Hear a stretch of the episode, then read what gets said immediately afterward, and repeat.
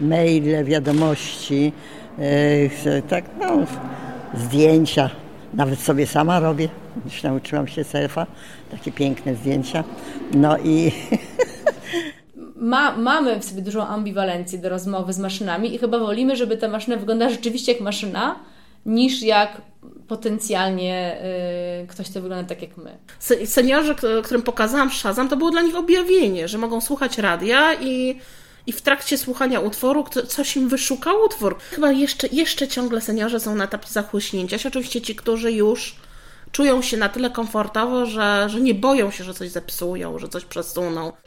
Samotność wyzwala te same impulsy neuronowe co głód.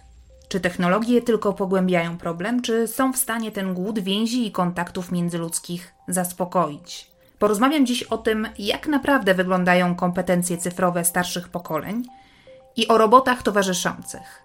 Nazywam się Barbara Sowa i zapraszam do wysłuchania 27 odcinka podcastu Jak naprawić przyszłość. Mecenasem podcastu jest Accenture. Od trzech lat, bo mój podcast właśnie obchodził we wrześniu trzecie urodziny, pytam swoich gości o to, jak będzie wyglądała nasza przyszłość w 2050 roku. Razem przyglądamy się krytycznie otaczającej rzeczywistości i rozmawiamy o problemach, które już dziś gnębią ludzkość, a także o rozwiązaniach i trendach, które dają nam nadzieję na lepsze jutro tym odcinku postanowiłam zafundować sobie mentalną podróż do 2050 roku, aby przewidzieć, jak może wyglądać moja starość. Za 30 lat będę seniorką w grupie 65. Seniorką. Hmm, no właśnie, to słowo powinno zostać chyba zabronione, bo dam sobie rękę uciąć, że za 30 lat na takie hasło będę miała ochotę bić na oślep. Nie zmienia to faktu, że będę częścią dużej, jak wynika z szacunków GUS-u liczącej aż 14 milionów społeczności osób powyżej 65 roku życia. Bardzo bym sobie życzyła, żeby plan przeprowadzki do wielkiego domu spokojnej starości gdzieś na południu Europy, jaki snujemy z przyjaciółmi, się ziścił. Ale no powiedzmy sobie szczerze, szanse są na to raczej niewielkie. No chyba, że ruch kohousingowy nabierze prędkości albo niespodziewanie wygram w totka. Jeśli ZUS w Polsce nadal będzie funkcjonował, w co wątpię, będę żyć ze skromnej emerytury i niewielkich oszczędności.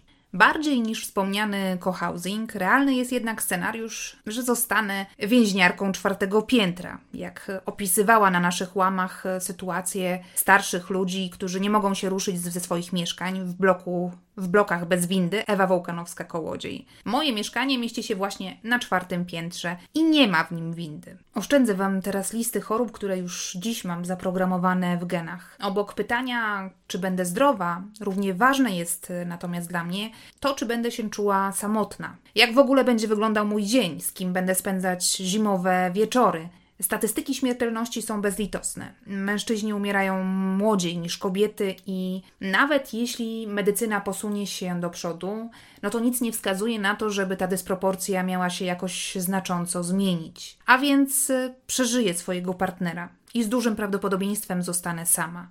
Nie mam dzieci, a nawet jeśli będę je miała, to nie liczę na to, że będą mi wypełniać wolne popołudnia i weekendy. Czy zamiast kota który siedzi mi na kolanach, gdy nagrywam dla Was ten podcast, będę miała obok siebie robota?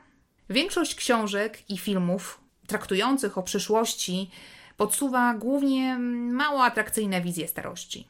Możesz co najwyżej przeistoczyć się w drzewo i to pod warunkiem, że jesteś kosmitą. W najlepszym razie trafisz do wanny, jak w jednym z odcinków Ghost in the Shell, by dzięki podłączeniu do sieci dożyć kresu życia w wirtualnej rzeczywistości. W najgorszym zaś, choć tu wcale nie jestem pewna, czy to rzeczywiście taki najgorszy scenariusz, będę mogła, jak bohaterowie japońskiego filmu Plan 75, skorzystać z darmowej eutanazji, którą zafunduje mi rząd, w ten sposób radzący sobie z problemami starzejącego się społeczeństwa. Samotność dotyka dziś wszystkie grupy wiekowe. A sprowadzanie tego problemu do kwestii ściśle pokoleniowej stanowi jego dość brutalne spłycenie. Tak pisze Zuza Kowalczyk w świetnym eseju Wszyscy jesteśmy samotni, do którego link znajdziecie oczywiście w opisie podcastu. W dzisiejszym odcinku chciałabym się jednak skupić na jednej konkretnej grupie, która cierpi z powodu osamotnienia nie tyle wskutek e, cywilizacyjnych zmian czy zgubnego wpływu mediów społecznościowych albo technologii, która zamiast zbliżać ludzi, tylko bardziej ich od siebie oddala, ale na skutek wszystkiego, co wiąże się ze starością. Czy jesteśmy w stanie jakkolwiek temu zaradzić? Czy starość w 2050 roku będzie mniej samotna niż teraz? I jaką rolę mają do odegrania w tym wszystkim technologie? Moją pierwszą rozmówczynią jest Kasia Kazimierowska, sekretarzyni redakcji pisma, dziennikarka i autorka tekstu pod znamiennym tytułem Maszyny kresu czasu. W tym artykule Kasia dogłębnie zbadała temat. Link do tego tekstu oczywiście również znajdziecie w opisie podcastu. Kasia pisze nie tylko o terapiach, które być może pozwolą nam dłużej żyć w zdrowiu, ale też o robotach towarzyszących. Co to takiego? Roboty towarzyszące to są, jak sama nazwa wskazuje, roboty jakby wzbogacone o sztuczną inteligencję, których zadaniem, przeznaczeniem i główną funkcją jest towarzyszyć osobie potrzebującej w takim codziennym życiu. I teraz tak, żeby to było jasne, to nie chodzi o to, że mamy towarzysza, który nam będzie uprzejmiał czas konwersacją y, o filozofach, literaturze czy zmianach klimatu. Raczej chodzi o taką funkcję robota, który z jednej strony będzie, nie będzie jakby bardzo inwazyjny, czyli nie będzie nam siedział na głowie, czy raczej dosłownie będzie obok nas, a, y, a z drugiej strony ma nam przede wszystkim przypominać o takich podstawowych e, naszych zadaniach na co dzień. Mówimy oczywiście o osobach starszych, które często potrzebują brać regularnie leki. I tego typu robot ma na przykład wbudowaną funkcję, czy jak budzik, czy taka przypominajka i wydaje z siebie komunikat, proszę wziąć, proszę weź leki takie i takie, albo na przykład umożliwia nam kontakt z osobą, czy bliską, czy lekarzem za, na zasadzie na przykład połączenia telefonicznego, e, czy też właśnie, nie budzi nas, kiedy przyśpimy przed telewizorem, albo prowadzi z nami taką bardzo podstawową rozmowę, chociażby, nie wiem, o pogodzie, że ktoś chce wyjść na dwór, no ale jest zmiana na przykład pogody, wejść z sobą parasol. Taki naprawdę na takim podstawowym poziomie komunikaty ale dla wielu osób, y, tak jak pokazywały badania pilotażowe, ale też y, y, badania prowadzone na przykład w szpitalach czy w domach opieki społecznej, już nawet na takim poziomie rozmowa i konwersacja jakby jest już czymś, co ten czas czy dzień umila.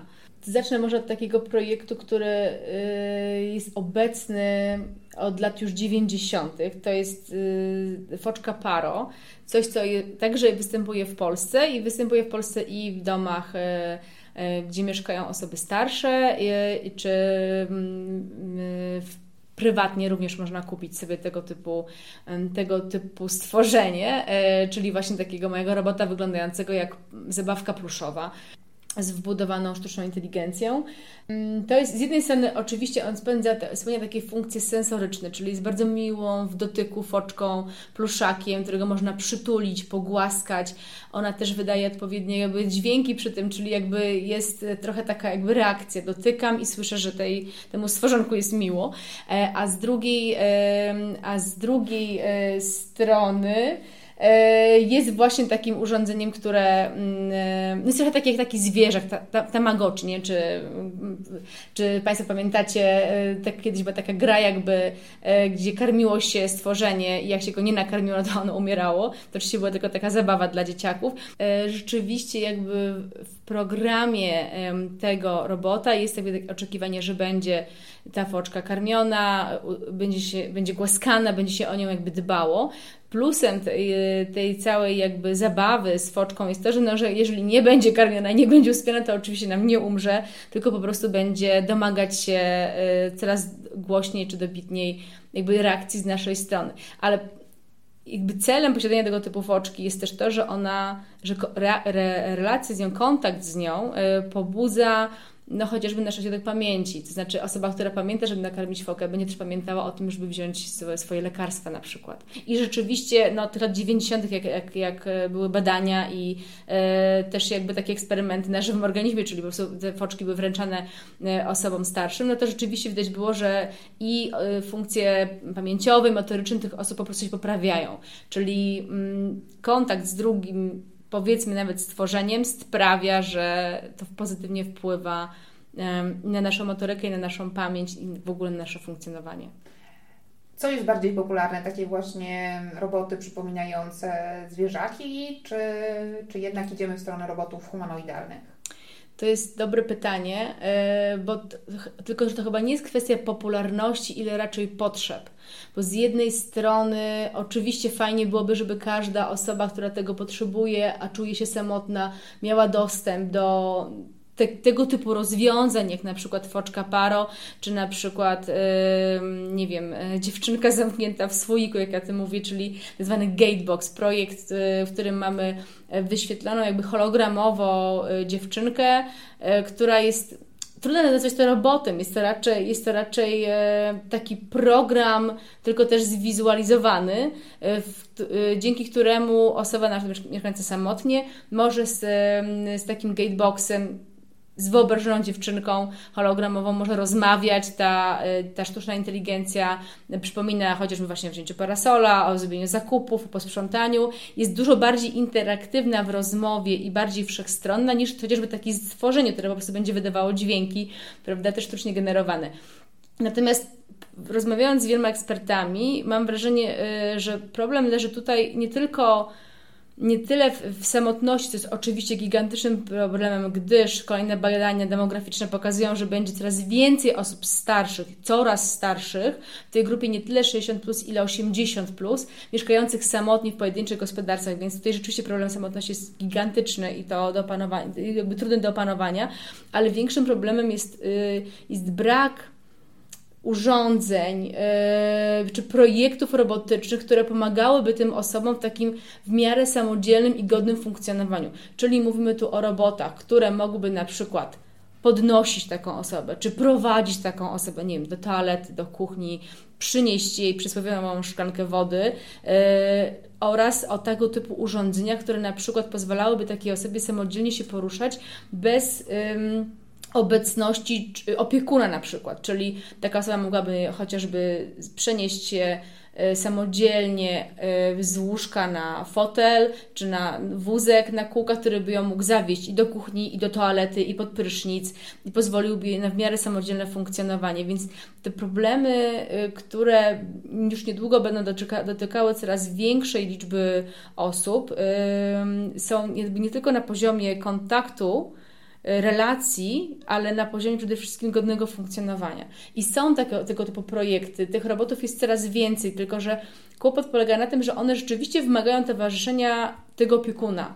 Ale plus jest taki, że kiedy opiekun będzie odciążony z wykonywania takich funkcji czysto fizycznych, od noszenia, podnoszenia, dźwigania, yy, przemywania, i tak dalej, to będzie mógł być rzeczywiście towarzyszem y, dla takiej osoby starszej. Były nawet bardzo ciekawe badania y, Infutur, czyli tego Instytutu Natalii mhm. Hatalskiej, w którym y, oni zapytali seniorów, czy woleliby, aby w sytuacji choroby albo niepełnosprawności zabiegi higieniczne wykonywał przy nich robot czy człowiek.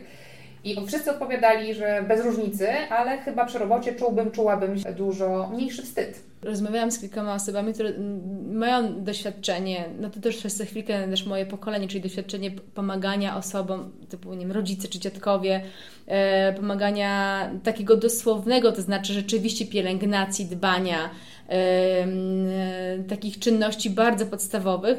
I wszystkie one mówiły o tym, że nawet nie tyle one czuły dyskomfort, no chociażby przebierając czy przymywając członka rodziny, czy osobę bliską, ale przede wszystkim te osoby, które wymagały tej pomocy, czuły gigantyczny dyskomfort i ten dyskomfort, jakby to poczucie właśnie zawstydzenia, ono nie mijało z czasem, wręcz się natężało, bo też te problemy były coraz, coraz większe, wiadomo.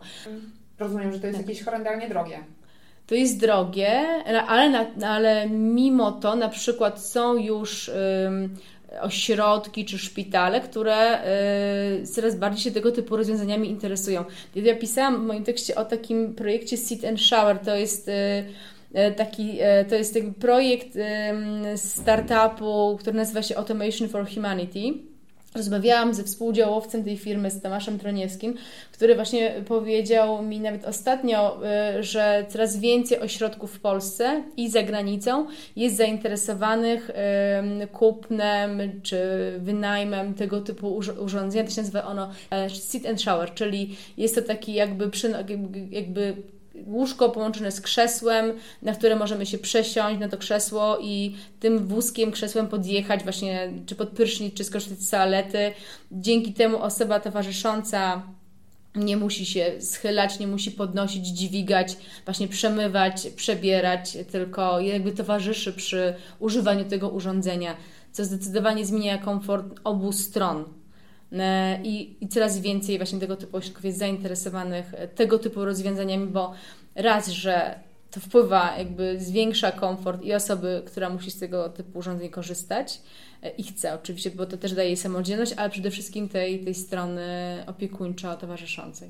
To na koniec jeszcze jedno pytanie, bo ja się zastanawiam, jakby wracając do tej takiej pierwotnej funkcji, czyli mhm. robotów, które pomagają zmniejszyć problem samotności, osamotnienia. Mhm ja się zastanawiam, czy jednak, czy powinniśmy te funkcje właśnie zaspokojenia potrzeb społeczno-emocjonalnych delegować właśnie robotom, no bo jest taki problem, że ludzie się autentycznie, jak pokazują badania i eksperymenty, angażują, emocjonalnie się przywiązują, no a robot tego nie może, nie mhm. może y, odwzajemnić. Mhm. To jest taka tylko namiastka, taki erzac, nie?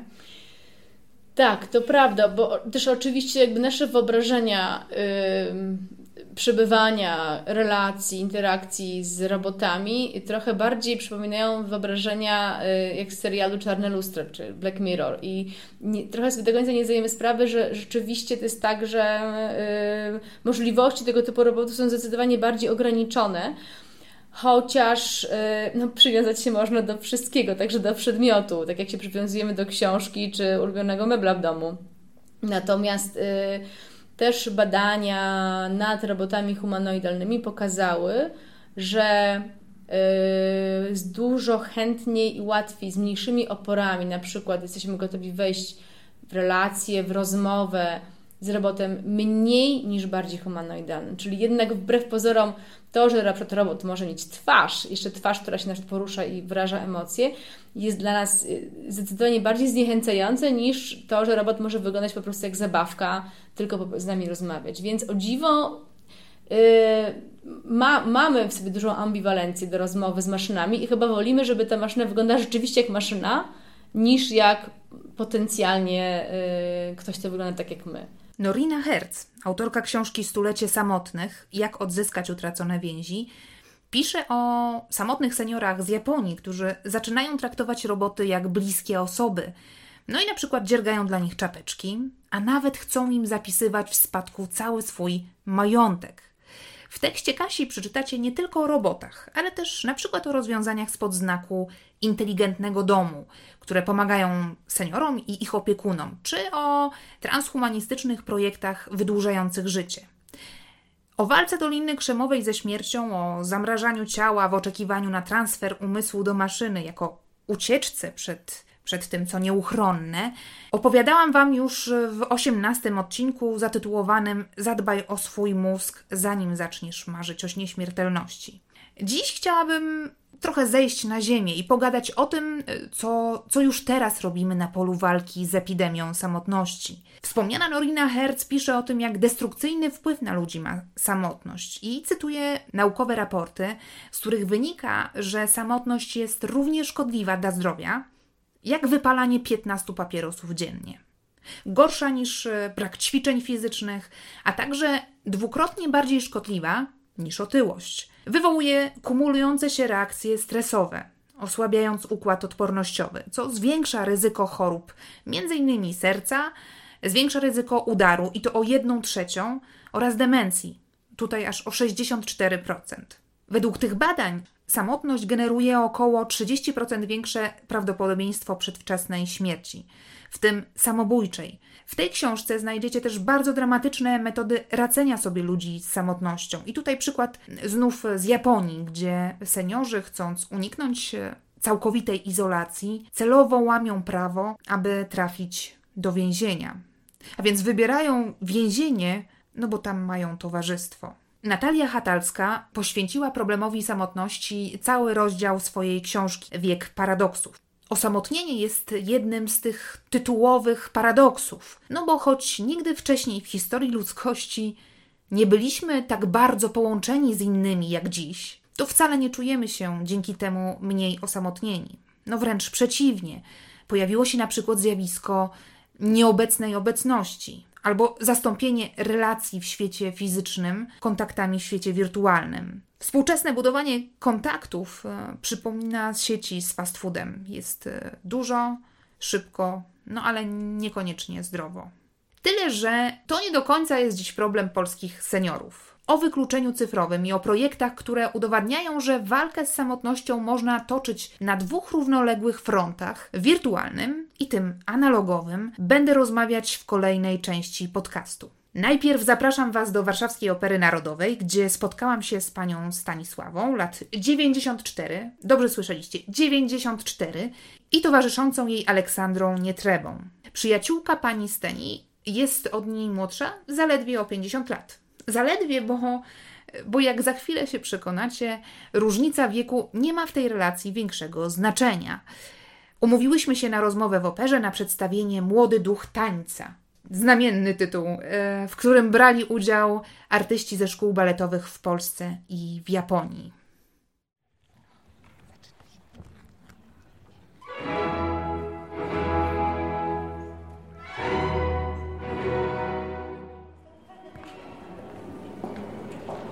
Pierwszy rząd. Tutaj za otwartymi drzwiami na prawo będzie winda i na najwyższe piętro proszę wjechać. Zapraszamy. Steja jest miłośniczką kapeluszy, więc jak się wchodzi do niej do mieszkania, to się przeżywa szok, e, a potem się zmiana e, pogody na, z wiosny, lata na e, jesień, zima, przeżywa się kolejny szok, bo jest wymiana. Ile pani ma tych kapeluszy? Niepoliczalną Nie, ilość. tego, to nie, trochę, trochę jest schowanych, trochę na wierzchu. Nie, no jest, jest parę, parę sztuk. Mhm, tak, tak. No, ona przesadza, można by było dużo więcej. Paręnaście, y, y, nie wiem czy paręnaście. Zaraz, bo my chyba za daleko, co? Chyba tu jest, tu jest winna.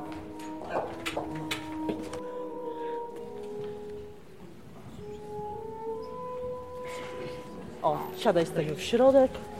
To jak się panie poznały? Mamy rocznicę chyba, nie, już przeszłyśmy chyba. No, tak. Już mamy rok, mamy rok. Nie pokłóciłyśmy się jeszcze ani razu. Jeszcze ani razu, tak. No, ale Wszystko przed przed nami.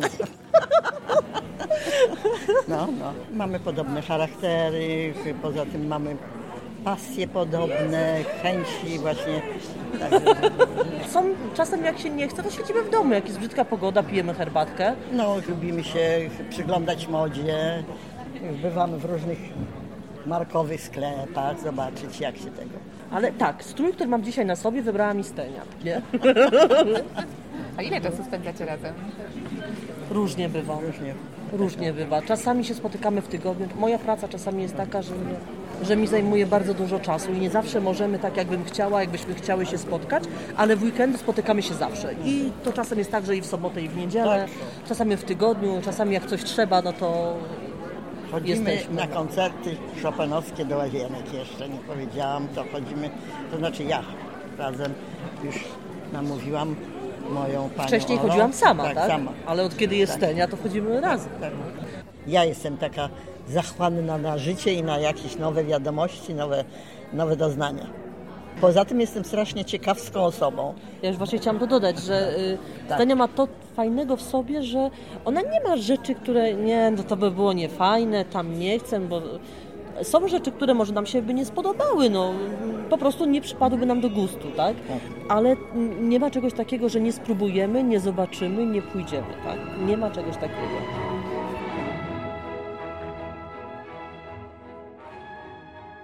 W zeszłym roku mm, babcia moja y, bardzo chorowała i zmarła w zeszłym roku. Ja się tak czasem zastanawiam, czy to nie ona mi y, tutaj dała ten wolontariat i stenie, bo myślę, że one by się dwie dogadały razem. Babcia moja była troszeczkę starsza od, od y, Steni, też kobietą bardzo piękną, y, mądrą, też chcącą się czegoś cały czas uczyć, więc myślę, że ona mi po prostu gdzieś tam z tego nieba wysłała taki dzwoneczek, masz Stenie.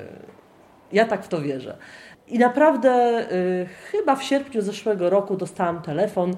y, Pani Olu, mamy dla Pani mm, koleżankę, tak, mamy dla Pani y, tutaj Panią Stenię. No ale hmm, ja usłyszałam o Pani Steni tyle rzeczy, to robi, to robi, to robi, to robi, tam chodzi, tam się udziela. I ja sobie pomyślałam, mój Boże, ja chyba nie dam rady. Ja nie dam rady, no bo to jest tak aktywna kobieta, z takim powerem, z taką siłą, mimo tych lat. Zresztą naprawdę y, Stenie, idąc z nią, zaczepiają y, nas ludzie na ulicy, mówią jej, że pięknie wygląda, bo to jest kobieta, która naprawdę chodzi w kolorach. To nie jest starsza y, pani, która jest staruszeczką,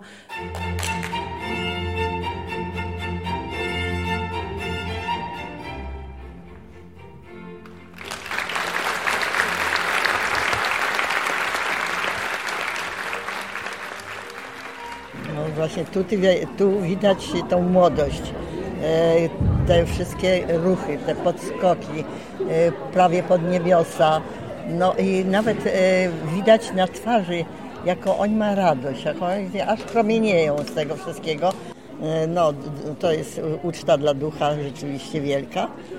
Także dziękuję mojej Oleń- Oleńce, mojemu słoneczko, słoneczku. słoneczku. Tak, słoneczko.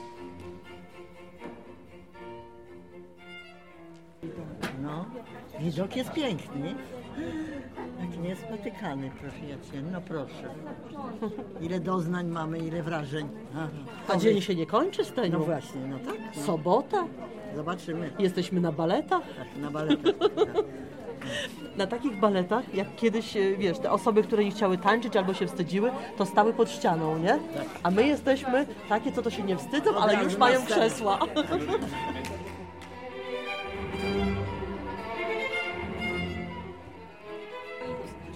Ja nie mam, przepraszam, ale przykro mi to powiedzieć, że ja nie mam już znajomych koleżanek w swoim wieku.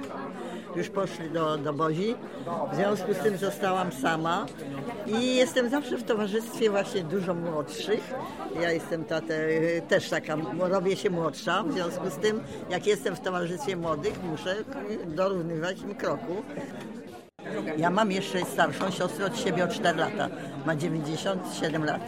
Ale mieszka w małej mieścinie na, na Pomorzu. I ma warunki rzeczywiście, bo mieszkają, mają swój dom, prawda, ogród i tak dalej. A poza tym i ma świetną opiekę, bo ma córki, wnuczki i prawnuczki, także że wszyscy koło niej tam y, skaczą. Ona nie jest sama.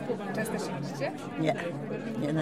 Tam jest bardzo zły dojazd. Ja, ja nie mam nawet śmiałości może, gdybym pojecha, powiedziała, że słuchaj, masz to zrobić, to może, może i by się zorganizowali, ale no nie mam. Poza tym no źle chodzę, będę w, jakimś kłopocie dla, dla nich.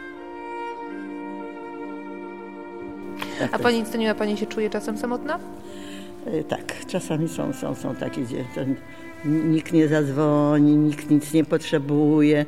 No, no, są na pewno. No. Ja zawsze byłam wśród ludzi, więc dlatego może, bo są ludzie, którzy samotnie się świetnie bawią z sobą i, i dobrze się czują, ale ja nie. Kiedy przeszłam na emeryturę, to ja się nie zamknęłam i nie wycofałam, że ja miałam drzwi otwarte i ja byłam otwarta. Tak, bo chyba najgorsze byłoby to, gdybym ja tak została i, i, i płakała albo siedziała i roz, rozmyślała na, nad swoim życiem, lepszym, gorszym, no, ale, ale zawsze są tak dni dobre i złe. Miałam o tyle lepiej, że nie miałam już tych swoich chorych. Mama umarła, y, znaczy dostała udaru i po trzech dniach w szpitalu umarła, także do końca była świadoma, przede wszystkim świadoma i, nawet w domu, ona siedziała, ale pomagała, jak ja pracowałam jeszcze e, przed tym, to zawsze mi tam czy kartofelki obrała, czy coś takiego, bo chciała też, też coś robić, tak? smartfon jest? E, Jest, jest smartfon. Nie, nie jestem, e, że tak powiem, taka bardzo mocna, ale w podstawowych rzeczach jakoś sobie daję radę. A jak coś się zaplącze, no to muszę iść po, po jakąś pomoc. Maile, wiadomości, e, tak, no, zdjęcia. Nawet sobie sama robię. Już nauczyłam się selfa, takie piękne zdjęcia. No i A coś jest takiego, co by Pani chciała, czego Pani chciałaby się nauczyć? Myślę, żebym tak e, chciała się nauczyć. O, to wiele, wiele, wiele rzeczy właściwie. O, na przykład rozmowy asystenta, prawda? To znaczy z asystentem to ja umiem mówić, ale, ale taką piękną rzecz, jak ona mi opowiadała, jak była w, w Budapeszcie, gdzie rozmawiała z, kimś. Jeden miał, ta osoba miała smartfona i druga i rozmawiały z sobą, ta w języku swoim, ta w języku, i rozumiały się i, jakoś to szło. To jest Więc- bardzo proste, Steniu. To jest żadna filozofia. Ja Ci wszystko pokażę, jutro będziemy sobie... W jakim języku chcesz rozmawiać? No pewnie w angielskim. No. Na angielski, no wymyśl coś, Dobrze, wiesz, dobrze. No, no, W do, baskijskim. no tak, myślałam, że, że no, tak. Czy technologie mogą nam przynieść odpowiedź albo jakieś takie rozwiązanie problemu samotności? E, Na pewno tak, ale my jakoś dążymy do samotności. To znaczy, my to, ja nie mówię o moim, e, o ludziach w moim wieku, ale mówię o młodych, bo oni nie rozmawiają z sobą, tylko trzymają, nawet siedząc obok, chyba trzymają te smartfony i, roz, i rozmawiają z, ze smartfonami. I boję się, że się nie nauczą żyć jakoś wspólnie, bo tu trzeba pokonywać to. Nie da się z jakimś martwym przedmiotem y, załatwiać sprawę. To, to trzeba z, z, z człowiekiem rozmawiać.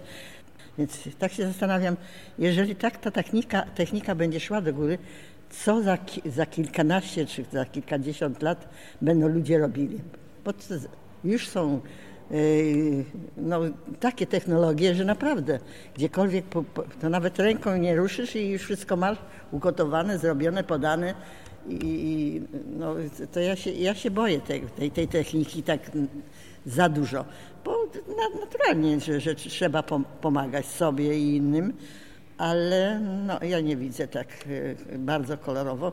Nie wyobraża sobie Pani, żeby na przykład e, towarzyszyła Pani taki jakiś awatar Ola? O tak, o. Albo na przykład, że, że właśnie, żeby się wyświetliła nie, w, nie, nie, nie, w nie, 3D, to- to- albo żeby był na przykład jakiś robot towarzyszący. Nie, nie, nie, nie, to, to, to jest... Chyba, nie, to, biorąco sprzątający, nie? To wtedy tak. ty wiesz co, że, że, że, że ja wolę jak ja sama to zrobię, bo ja zrobię tak, jak ja widzę. A co Pani najbardziej sprawia przyjemność? Chyba właśnie jakieś takie tego mm, dobre osoby, życzliwe. To mi sprawia radość. Na przykład jak Pani Ola. Tak, tak. Ona jest tylko niepowtarzalna. Także drugiej Oli to chyba takiej nie ma.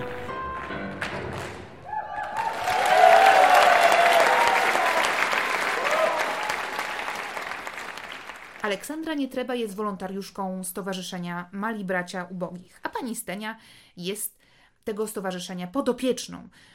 Organizacja ma obecnie pod opieką 650 samotnych starszych osób z 10 miast, m.in. z Warszawy, z Lublina, Świdnika czy z Gniezna. W lecie organizowała im wycieczki pod hasłem Wakacje jednego dnia, w ramach których seniorzy mieli szansę spędzić czas poza domem. A przez cały rok e, to stowarzyszenie koordynuje program Twoja obecność pomaga mi żyć, czyli zorganizowany wolontariat towarzyszący. Kilkuset e, wolontariuszy w ramach tego programu, takich wolontariuszy jak pani Ola, przez cały rok spotyka się z podopiecznymi. Stowarzyszenie prowadzi też telefon zaufania dla seniorów. Niemal 60% podopiecznych to osoby po 80 roku życia. Pani Stanisława, jak słyszeliście, jest bardzo zaawansowaną technologicznie kobietą, no i ma fantastyczną przewodniczkę. Jak wyglądają kompetencje cyfrowe osób starszych w Polsce i jak im pomóc poruszać się w świecie nowych technologii? O tym porozmawiam z moją kolejną, ostatnią już w tym odcinku gościnią, Magdaleną Janczewską, prezeską Fundacji Prokultura, która stworzyła jeden z ciekawszych projektów aktywizacji seniorów oraz osób z niepełnosprawnością, czyli Radio Sowo. W ramach tego projektu Magda prowadzi nie tylko wyjątkową rozgłośnię internetową, ale też szkoli osoby starsze z zakresu kompetencji cyfrowych w ramach Akademii Seniora. Posłuchajcie Magdy, która sama Wam o tym najlepiej opowie. Z punktu widzenia naszej dzisiejszej rozmowy to o wiele bardziej istotne jest to, że jestem też redaktorką naczelną Radia Sowo, czyli takiego radia obywatelskiego, które ma 30 oddziałów w całej Polsce, w tym 15 oddziałów tworzonych przez grupy senioralne.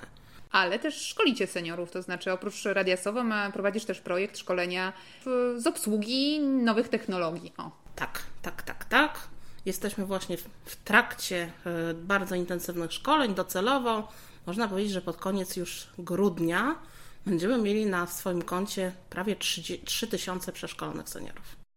No i jak ty oceniasz z Twojej perspektywy, z Twojego doświadczenia, czy nasi seniorzy, seniorzy w Polsce są technologicznie przygotowani, czy, czy wręcz przeciwnie, jak my wypadamy na tle innych krajów? To znaczy tak, musielibyśmy najpierw wprowadzić takie pojęcie, czym jest wykluczenie cyfrowe, czyli to, dlaczego nie korzystamy z internetu. Wykluczenie cyfrowe ma takie dwa oblicza. Jedno, jedno polega na tym, że po prostu nie mam komputera, nie mam dostępu do internetu i nawet jakbym chciała, to bym nie mogła z tego korzystać. Ale jest też wykluczenie subiektywne, czyli mam komputer, mam smartfona, mam dostęp do internetu, ale też nie korzystam, bo nie czuję takiej potrzeby. Trzeba na to, na to, na to zjawisko spojrzeć o wiele, o wiele głębiej, bo według statystyk w Polsce podstawowym problemem niekorzystania z internetu wcale nie jest to, że ktoś nie ma komputera albo nie ma dostępu do internetu, ale to, że właśnie nie, nie czuje potrzeby, albo nie, nie wie, że mógłby, albo boi się, albo rodzina go wyklucza, bo w przypadku seniorów to jest też bardzo ważna, bardzo ważny odłam, typu nie dotykaj babciu, dziadku komputera, bo coś zepsujesz, albo coś, coś, coś przestawisz, albo coś usuniesz. Zabierz babci komputer po prostu. No trochę tak, tylko że sami sobie strzelamy w stopę, bo gdyby ta babcia i dziadek korzystali z tego komputera, to być może my nie musielibyśmy chodzić na zakupy. My nie musielibyśmy tej babci i dziadkowi opłacać rachunków. E, nie musielibyśmy się bać o ich zdrowie. Pandemia była genialnym. Genialnie pokazała nam, jak bardzo ważny jest dostęp do internetu z wielu przyczyn. Od takich rzeczy, rzeczy pragmatycznych, właśnie chociażby zrobienie zakupów, zapłacenie rachunków, żeby nie stać e, w kolejce na pocztę, czy też e, nie stać do banku, po takie rzeczy już bardzo takie dla nas, jeśli chodzi o rozwój nas ogólnoludzki istotne, czyli kontakty międzyludzkie i takie poczucie, że nie jesteśmy samotni. Nawet jak jesteśmy zamknięci w domu, to mamy takie poczucie, że zawsze możemy do kogoś zadzwonić, a co bardzo istotne, właśnie nie zadzwonić, ale też zobaczyć tę osobę. Bo internet dał nam takie możliwości, że możemy sobie z kimś możemy obejrzeć wnuka, wnuczkę, możemy nawet zagrać z kimś kar w karty, wy wypić wspólnie kawę, zjeść ciasto, zaśpiewać 100 lat. Przecież widzieliśmy przykłady u młodszych grup wiekowych, że nawet odbywały się urodziny i imprezy urodzinowe, imprezy okolicznościowe właśnie przy, przy udziale komunikatorów, przy udziale różnych, różnych aplikacji służących właśnie do komunikacji. W przypadku seniorów to tak naprawdę wymusiła pandemia pewną naukę. Ja tutaj widzę, bo wiele seniorów, z którymi współpracujemy, to są seniorzy, którzy są już z natury aktywniejsi, bo działają w uniwersytetach trzeciego wieku. Czyli to nie jest taki senior, który siedzi samotnie w domu, tylko to jest taki senior, który ma potrzebę wyjścia i integrowania się z otoczeniem. Jak mu zabrano tę możliwość, bo uniwersytety ze względu na pandemię przestały działać i przestały działać te wszystkie kluby, to te uniwersytety trzeciego wieku musiały same przeżyć rewolucję. Bardzo to była trudna rewolucja. Wiem, bo mieliśmy masę telefonów od seniorów, jak to zrobić, jak coś uruchomić. Masę pytań, naprawdę masę pytań. I tutaj pokazane było, jak bardzo ważne jest jednak w przypadku seniora takie wsparcie osoby, która ma wyższe kompetencje cyfrowe. Ty mówisz o takiej grupie, która jest e, swoistą awangardą, tak? Myślę, że słuchacze uniwersytetów trzeciego wieku to pewnie osoby, które są cyfrowo no, bardzo mocno wyedukowane, albo przynajmniej na tle naszego społeczeństwa. Jaka, jaki procent seniorów w Polsce to są osoby, które mają smartfona, świetnie się z nim y, potrafią obsługiwać, y, nie wiem, mają komputer, maila i tak dalej. I powiedzmy, że podstawy, podstawy mm, znają, a jaki, jak duży procent to są właśnie osoby, które, które zupełnie są w świecie analogowym. To ja może najpierw podam kilka statystyk, a potem powiem o naszej obserwacji, bo ja trochę nie zgodzę się, jeśli chodzi o awangardę. I podam przykład. Więc jeśli chodzi o takie statystyki Federacji Konsumentów, to wynika z nich, że ponad 4,5 miliona Polaków yy, nie korzysta z internetu. Po prostu. I w tej grupie 80% stanowią właśnie osoby w wieku 55. Plus. To już widzimy, jak duża jest skala tego zjawiska, czyli seniorzy są najbardziej wykluczoną cyfrową grupą w Polsce yy, i osoby z niepełnosprawnościami. Ale tutaj mówisz, że awangarda. Wcale nie do końca tak. Mieliśmy przykład grupy, nie będę mówiła, niewielkie miasto, Uniwersytet Trzeciego Wieku, jeden z naszych wykładów, gdzie prosimy, proszę, niech Państwo pokażą swoje komórki. A tam, myślę, że dobre 80% to są takie cegły bez dostępu do internetu. I okazało się, że wcale nie jest tak e, różowo i wcale nie posiadają tych e, smartfon w każdym, w każdym gospodarstwie domowym. Wcale, wcale to nie oznaczało, że korzystają z tego, e, skorzystają tak skwapliwie z internetu. To, że przychodzi się do, na zajęcia do Uniwersytetu Trzeciego Wieku nie jest równoznaczne z tym, że korzysta się z dobrodziejstw wynikających z korzystania właśnie z internetu. Ale wiesz, myślę, że tutaj ważny jest ten czynnik, o którym Ty wcześniej wspomniałaś, to znaczy to są ludzie, którzy być może nie mają smartfona, ale mają chęci i otwartą głowę do tego, żeby się nauczyć. A ja, jak sobie myślę na przykład o tym, jak w jaki sposób wyglądały moje podchody do mamy czy, czy, czy starszych osób w mojej rodzinie, żeby, żeby je przekonać do smartfona albo żeby je przekonać, nauczyć obsługi y, przeróżnych aplikacji, to się działo również w pandemii to tym czynnikiem takim, który sprawiał, że, że, że był to bardzo trudny proces y, i wymagający wiele poświęcenia i cierpliwości z mojej strony, było właśnie takie podejście, nie, ja nie wiem, ja nie umiem, a coś weź mi tu zlikwiduj, nie działa mi, a ja się boję, w ogóle ja się nie znam. Ale wiesz, wiesz kto, jest, kto jest najbardziej winny temu? No ja My młodsi. Wbrew pozorom wcale nie ten senior, tylko my, którzy, który gdzieś tam parokrotnie go, y, tego seniora zniechęcaliśmy. Ja tutaj znowu oprę się na statystykach, bo wszyscy mówią, że dlaczego, skąd się bierze wykluczenie cyfrowe? Otóż właśnie nie brak komputera, nie brak smartfonu, ale brak właśnie potrzeb. I tutaj jak, y, jak zadano takie pytania Polakom, czemu nie korzystają z internetu, to wysokie, na wysokie koszty sprzętu zwróciło uwagę 21%, brak dostępu sieci, y, do sieci 14%, a brak takiej potrzeby 67% ponad a brak odpowiednich umiejętności 52%. To pokazuje, że, że problemem jest właśnie wygenerowanie potrzeby. Dlatego myśmy trochę wpadli na taki sprytny pomysł, że senior woli uczyć się od kogoś, kto jest w zbliżonym do niego wieku. Czyli, potrafi, czyli znaleźliśmy takich ambasadorów, y, seniorów trochę bardziej rozwiniętych technologicznie, którzy swoim przykładem zaszczepiają swoim kolegom na Uniwersytetach Trzeciego Wieku, właśnie pokazują, że można. Podam przykład. No ja e, przykładów mogę mnożyć ze względu na to, że mamy dużo tych oddziałów. 81-letni Ryszard, nasz redaktor z e, oddziału w Gniewie, e, montuje audycje. Jest, a nie potrafił tego robić wcześniej. Teraz przygotowuje wszystkie audycje podcastowe i materiały wideo i robi to Ryszard. Lat 81. I to, to jest tylko jeden z, jeden z wielu przykładów, które mogłabym przytaczać, że jak się zaproponuje, mu, zaproponuje seniorom komfortowe warunki, małą grupę, przyjdzie i na początku usiądzie się i ten kontakt bezpośredni jest dla seniora bardzo ważny. To znaczy, e, jak teraz obejrzy się rynek szkoleń w ogóle dla seniorów w Polsce, to tych szkoleń jest bardzo dużo. Naprawdę. Od, nasza Akademia Seniora jest tylko jednym z wielu, e, z wielu szkoleń, na które można się pozapisywać. Tylko właśnie, co zrobić, żeby ta osoba przyszła na to szkolenie? I trzeba ten grunt przygotować, czyli trzeba tej osoby przyjść.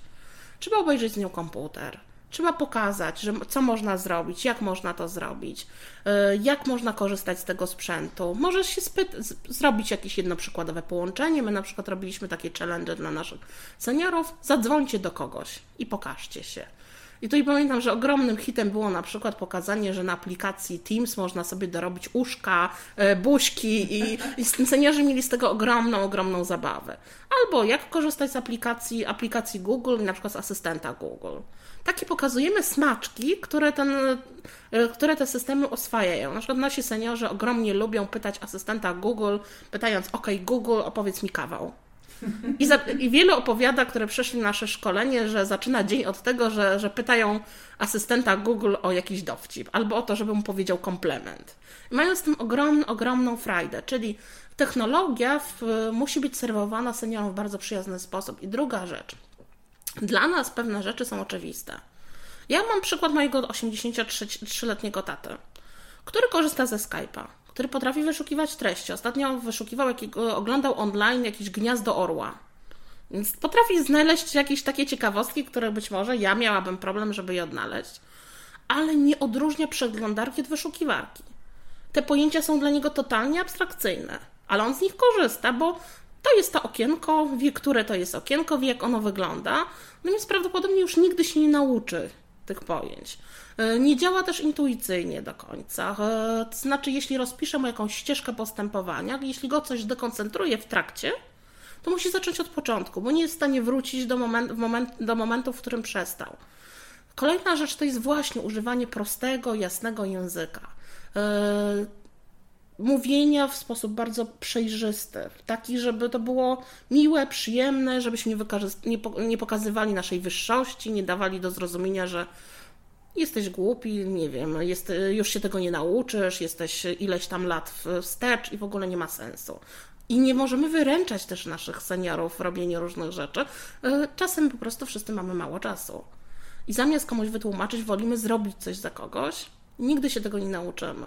To jest trochę tak, że my prowadząc samochód, chociażby korzystając z GPS-u, jak będziemy zawsze pokonywali trasy, wykorzystując, korzystając z GPS-u, to jak nam się zabierze ten GPS, to prawdopodobnie nigdy nie będziemy w stanie dojechać z punktu A do punktu B.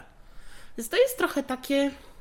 Sami sobie strzelamy w stopę, tak jak powiedziałam, moglibyśmy, mógłby ten nasz senior sobie doskonale w wielu przypadkach radzić.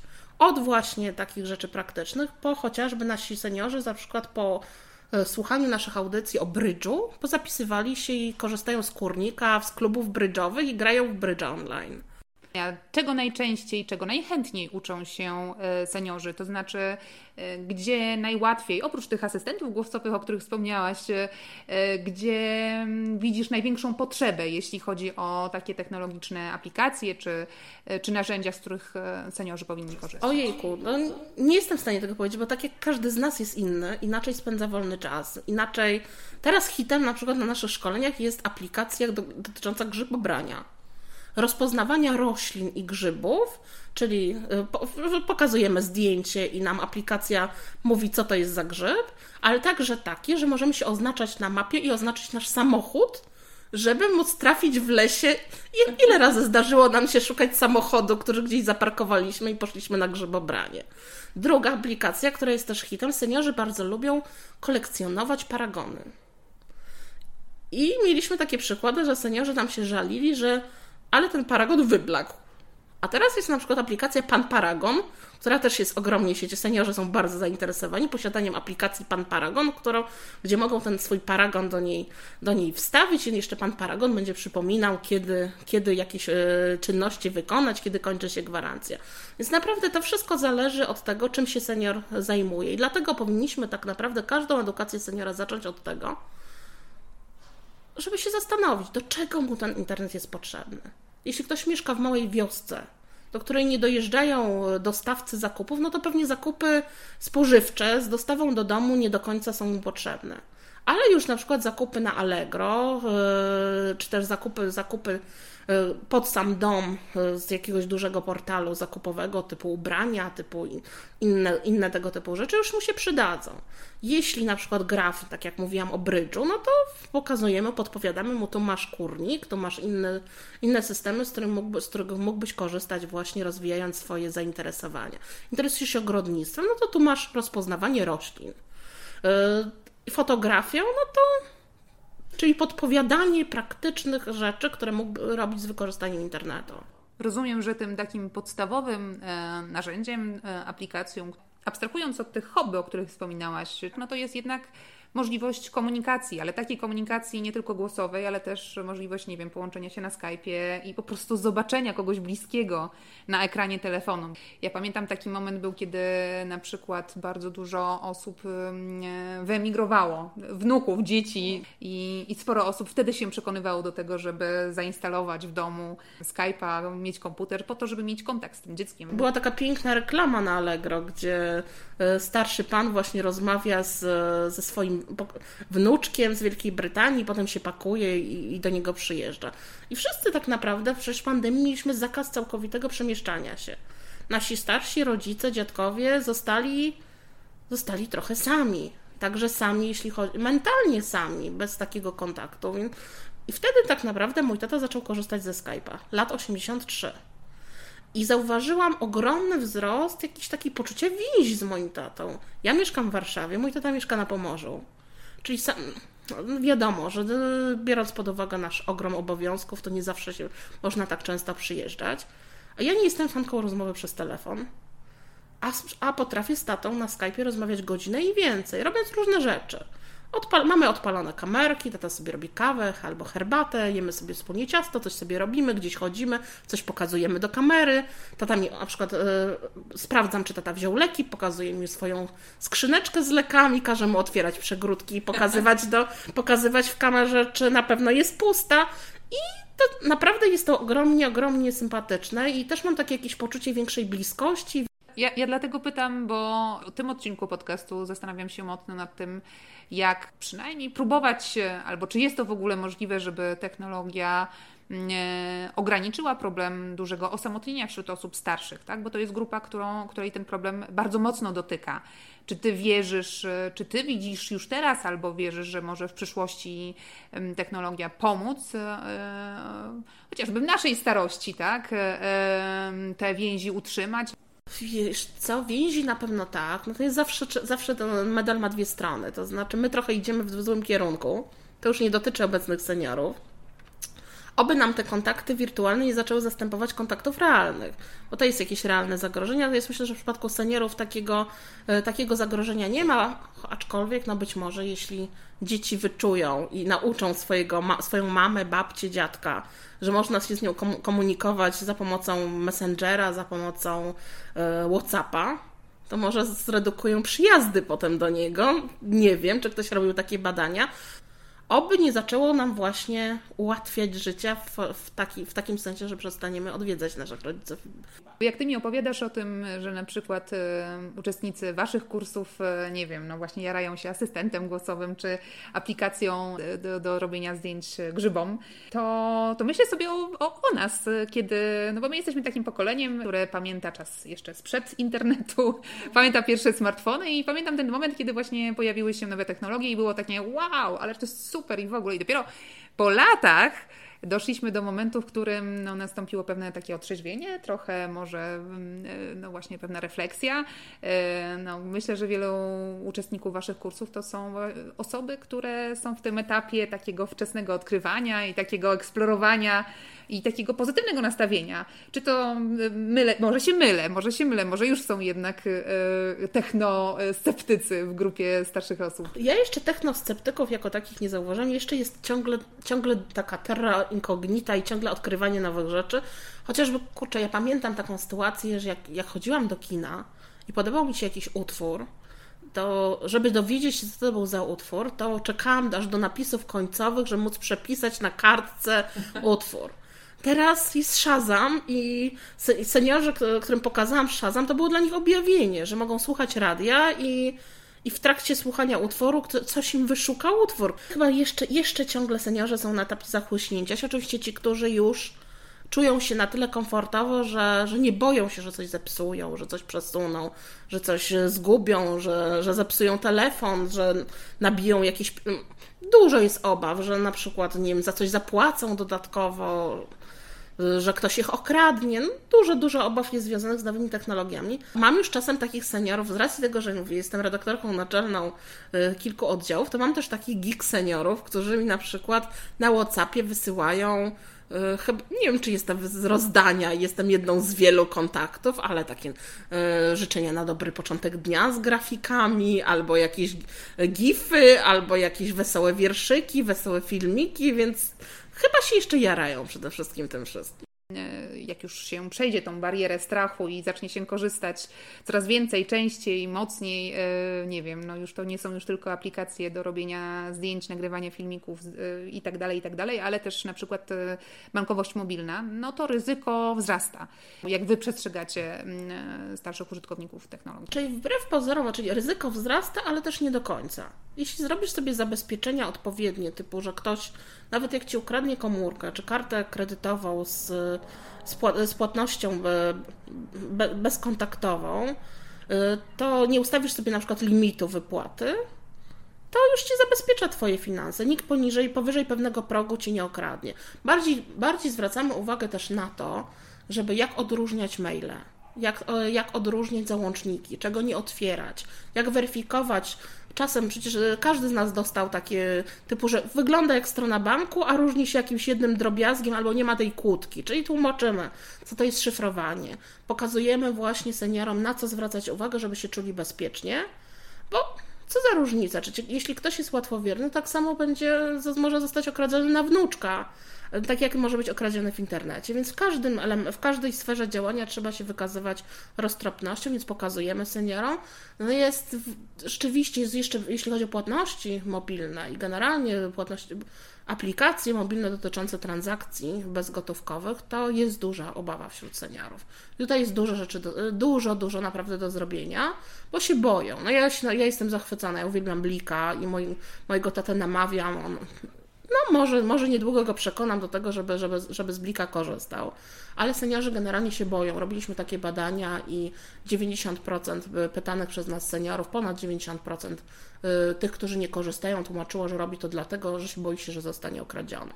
Więc trzeba im tłumaczyć. Trzeba tłumaczyć, jak stworzyć hasło, y, gdzie, gdzie go nie zapisywać, ja też popełniam te same błędy, które popełnia wielu moich seniorów, kumulując hasła, pisząc podobne, bo mi się nie chce ich zapamiętywać. E, tutaj warto jest e, korzystać z jakichś. Sprzedajemy po prostu takie triki, jaką literkę można zastąpić, że A można zastąpić małpą, i wtedy masz ten sam wyraz, ale już masz znak specjalny, który, który jest trudniejszy do tego, żeby, żeby go e, schakować. Więc pokazujemy rozwiązania, to jest staramy się nie straszyć, tylko przestrzegać. I wydaje nam się, że przekonaliśmy już całkiem, całkiem do, sporą rzeszę, naszych studentów dojrzałych do tego, żeby, żeby właśnie zwrócili, zwrócili uwagę na płatności mobilne, bo to jest po prostu diabelnie wygodne.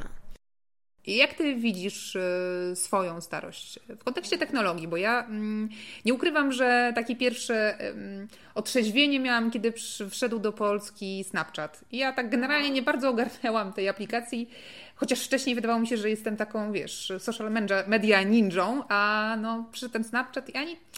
I nawet może ja skumałam, jakby jak się tego używa, ale tak no ostatecznie stwierdziłam, ale po co? Ale właściwie na cholerę mi to. I to był taki sygnał, który dał mi do myślenia, no, to znaczy, że już się starzejesz i że już po prostu nie jest to dla ciebie. I ja się zastanawiam, myślisz, że będziemy bardzo daleko w tyle?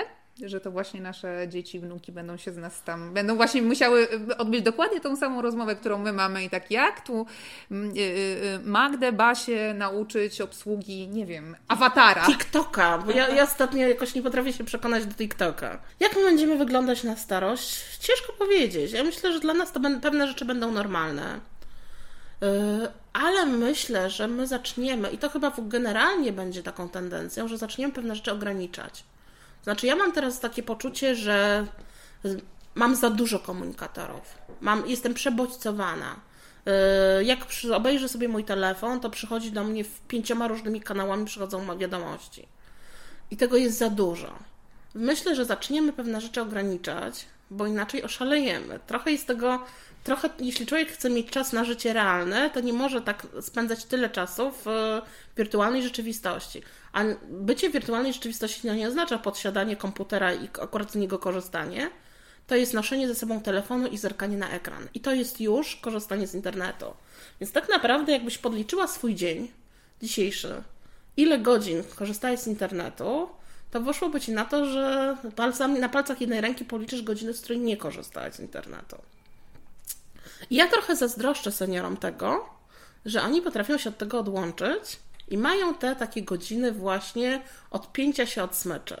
Więc ja trochę, może to jest takie moje marzenie, liczę sobie, że, liczę, że Magda w 2050 roku będzie się potrafiła od tej smyczy odciąć i bardziej selektywnie korzystać z tych wszystkich aplikacji, narzędzi, tylko użytkowo po to właśnie, żeby mieć więcej czasu na realne życie. I tego, tego bym tak naprawdę życzyła sobie i wszystkim seniorom, czyli tak dobram, tak dobrać sobie te wszystkie aplikacje, te wszystkie dobrodziejstwa, te wszystkie rzeczy, z których korzystam, żeby mi, żeby mi wystarczyło więcej czasu na kontakty realne z moimi znajomymi, bo jednak, jakkolwiek byśmy nie cieszyli się, że potrafimy, że budujemy relacje wirtualne, nic nie zastąpi tych, tych relacji prawdziwych, realnych, z żywym człowiekiem i kontaktem, kontaktem cielesnym. No i to jest piękne podsumowanie, a na koniec jeszcze chciałam Cię zapytać, jak ktoś e, na słuchających nasz podcast chciałby mm, zapisać swoją mamę, tatę, dziadka, babcię na kurs, na szkolenie, to, to może to zrobić? Jak to zrobić? Pozwolę sobie zareklamować. Zanim zapiszę na szkolenie, to ja zapraszam na www.radiosowo przez V, czyli radiosowo.pl. Podlinkujemy w podcaście. Tam są audycje i materiały także edukacyjne E, robione przez nasze grupy dziennikarskie. I tutaj mamy, mamy e, wspominałam o 15 grupach senioralnych, ale mamy też 15 oddziałów tworzonych przez osoby z niepełnosprawnością intelektualną. I ja, jako była dziennikarka, naprawdę mogę z całą odpowiedzialnością powiedzieć, że wiele tych podcastów może spokojnie stanąć w szranki z profesjonalnymi, robionymi przez wyżeraczy e, radiowych. Tam też jest taki dział, który się nazywa biblioteka i tam są materiały edukacyjne, właśnie w taki prosty sposób pokazane, jak dojechać, albo jak właśnie znaleźć roślinkę, albo jak, jak rozwijać swoje zainteresowanie. Jest dziewięć bloków tematycznych, więc można sobie właśnie zacząć od czytania, wejścia, przejrzenia, sprawdzenia. Tam są linki, tam są praktyczne porady, jak korzystać z różnych aplikacji. A oczywiście zapraszam, ciągle są szkolenia w ramach Akademii. Na banerze głównym, e, w, na stronie właśnie radiosowa, już wejdziemy, posłuchamy audycji, zajrzymy do biblioteki, jest Akademia Seniora Sowo. I tam na bieżąco, jak klikniemy w ten baner u góry, to otworzy nam się zakładka i tam będzie kalendarz z, z aktualnymi szkoleniami. Trzeba się niestety na to szkolenie zarejestrować, czyli nie, tak, nie można wejść praktycznie z ulicy, żeby, żeby w tym szkoleniu uczestniczyć, ale dlatego, że nasz projekt jest finansowany ze środków unijnych, więc musimy się dla celów sprawozdawczych e, rozliczać z uczestników, których przeszkalamy. No i to jeszcze taką drobną prywatę rzucę na koniec. Radio Sowo e, tak naprawdę kończy się działanie i finansowanie ze środków unijnych Radia Sowo już na początku grudnia. No i szukamy, szukamy przyjaciela dla Radia Sowo, szukamy sponsora, szukamy firmy, organizacji, e, darczyńcy, który chciałby się z naszym radiem związać i pomóc nam dalej funkcjonować, bo nasi dziennikarze praktycznie nie wyobrażają sobie tego, żeby to radio przestało działać. Nieważne, czy jest finansowanie, czy nie, czy nie ma tego finansowania, nasze grupy chcą pracować, chcą tworzyć podcasty, chcą tworzyć materiały, więc bardzo, bardzo liczę, że może ktoś będzie chciał się do nas zgłosić, może będzie miał pomysł na materiały, które moglibyśmy zrobić, może jego firma właśnie zajmuje się kompetencjami cyfrowymi, rozwojem kompetencji cyfrowych. Zapraszamy do kontaktu, szukamy przyjaciela radiasowo. Gdyby wśród słuchaczy podcastu znalazł się ktoś, kto chciałby wesprzeć ten fantastyczny projekt Radiasowo, to piszcie do mnie śmiało na adres barbara.sowa małpamagazynpismo.pl. Przekażę kontakt do mojej dzisiejszej gościni. Dzięki wielkie, że wysłuchaliście dzisiejszego odcinka.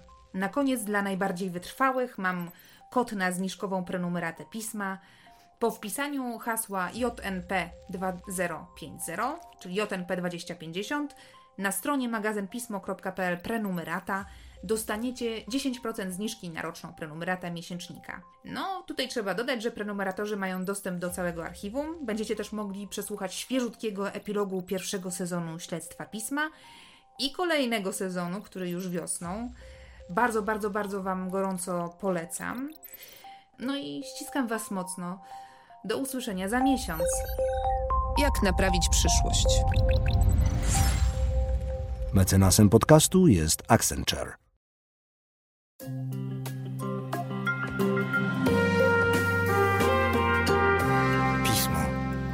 magazyn opinii.